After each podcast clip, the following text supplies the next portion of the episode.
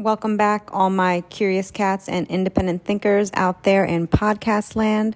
So, I want to continue this episode just because, well, the first one was interesting. Uh, it was really out of my comfort zone. I didn't know if I would like it or if I would ever do anything like that again, but it went well, I think. Um, and it's actually my most popular episode, so I don't know if that's a good thing or not. Um, but I just felt like, why not share some continuation because obviously the facts keep coming. And I talked about the Maui fires, and there's just so much that keeps coming up about this instance. So obviously, I talked about it for a reason because there's so much other political stuff going on and stuff in the news, and I don't talk about it. And for some reason, I felt like this was the great place to start. So it must be for a reason.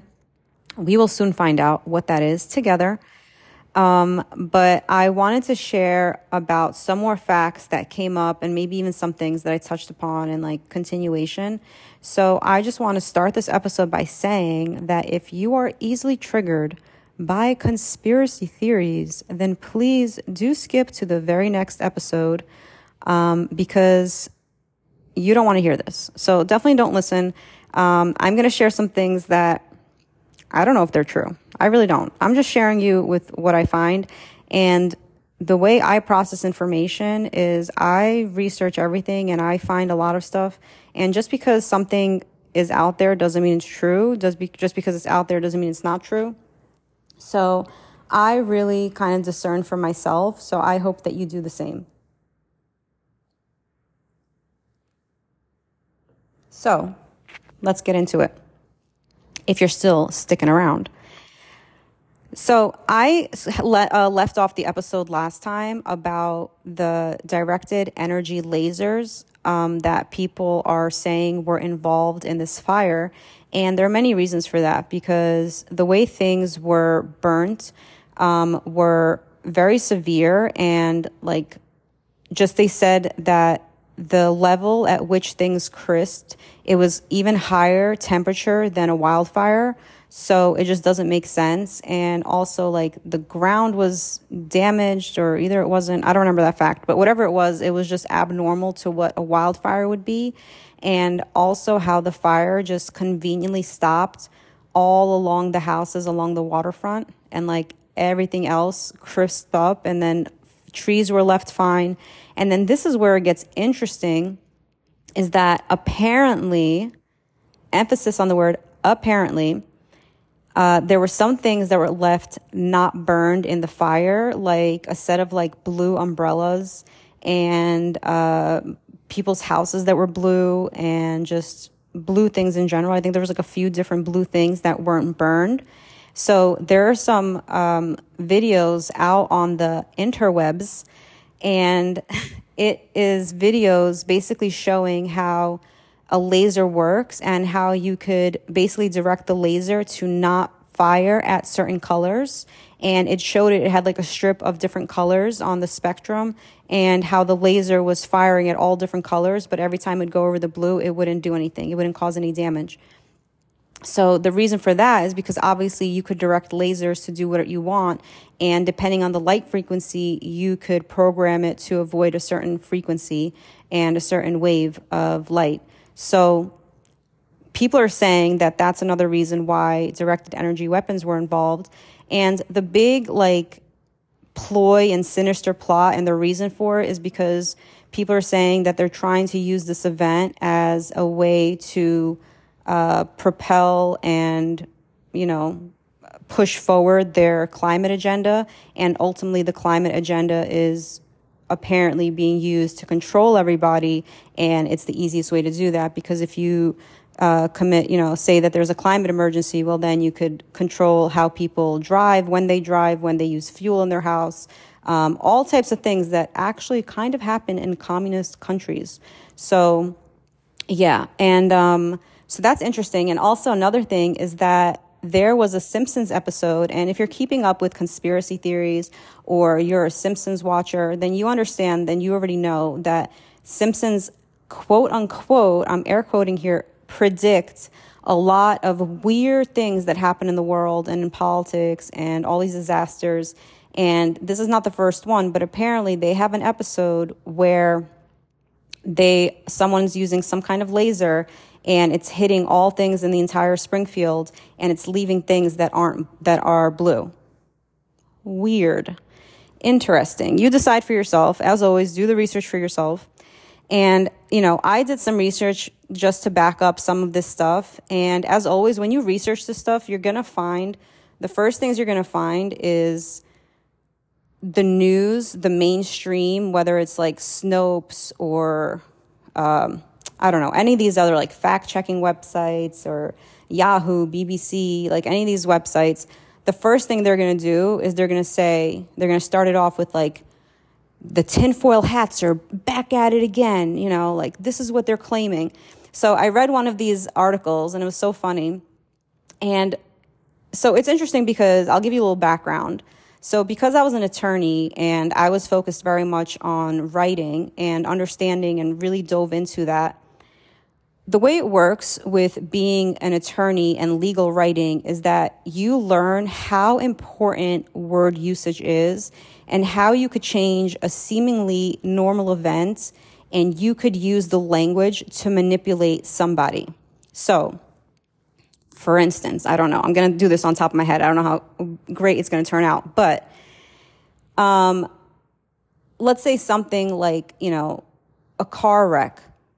You know, you can call a car wreck a wreck, a crash, a fender bender, uh, you know, minor. You could say all these words to change that. You could, the same thing with like a fire, like a roaring, blazing fire, or, you know, it was something seemingly minor, or, you know, I don't know, this is not coming out as, as well as I intended.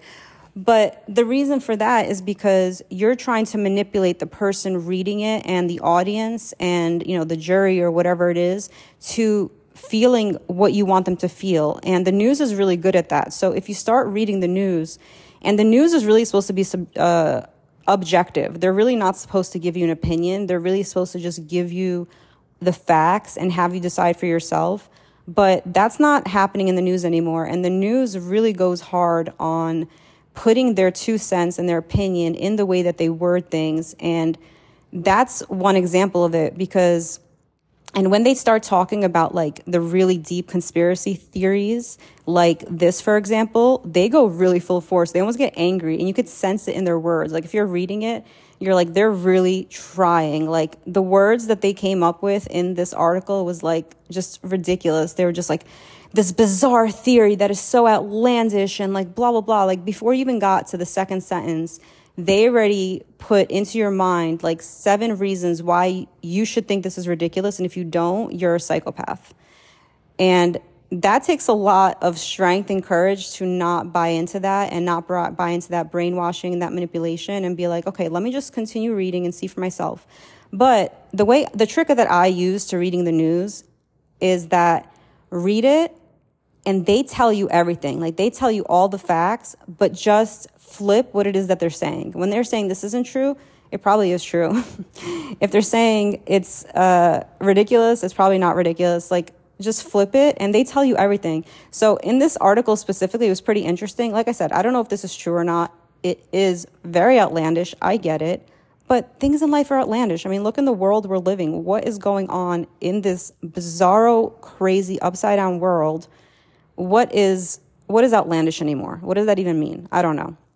So, um, in this in this article, they talk about how the Simpsons episode, they actually talk about how people think um, because things aren't hitting the blue uh, things, and the same thing happened in the Simpsons episode, that people are saying that it's like predictive programming, and that they're specifically, because what predictive programming is, if you don't know, is predictive programming is all these Hollywood and media and not just TV and movies, but also in books and in plays and all types of media, all types of entertainment it is put into, but specifically movies and TV shows, because uh, it's visual, is they put in certain images and things before they happen. So that way it's not a shock to people and people just are kind of like, la di la, like it's fine, like, oh, whatever, you know, Hawaii's being blown up and random things aren't, you know, being being blown up. So oh, they're missing blue umbrellas, but everything else is crisp. And then it stopped right at Oprah's property. I don't know. That's that's totally normal because I've seen it before on Simpsons.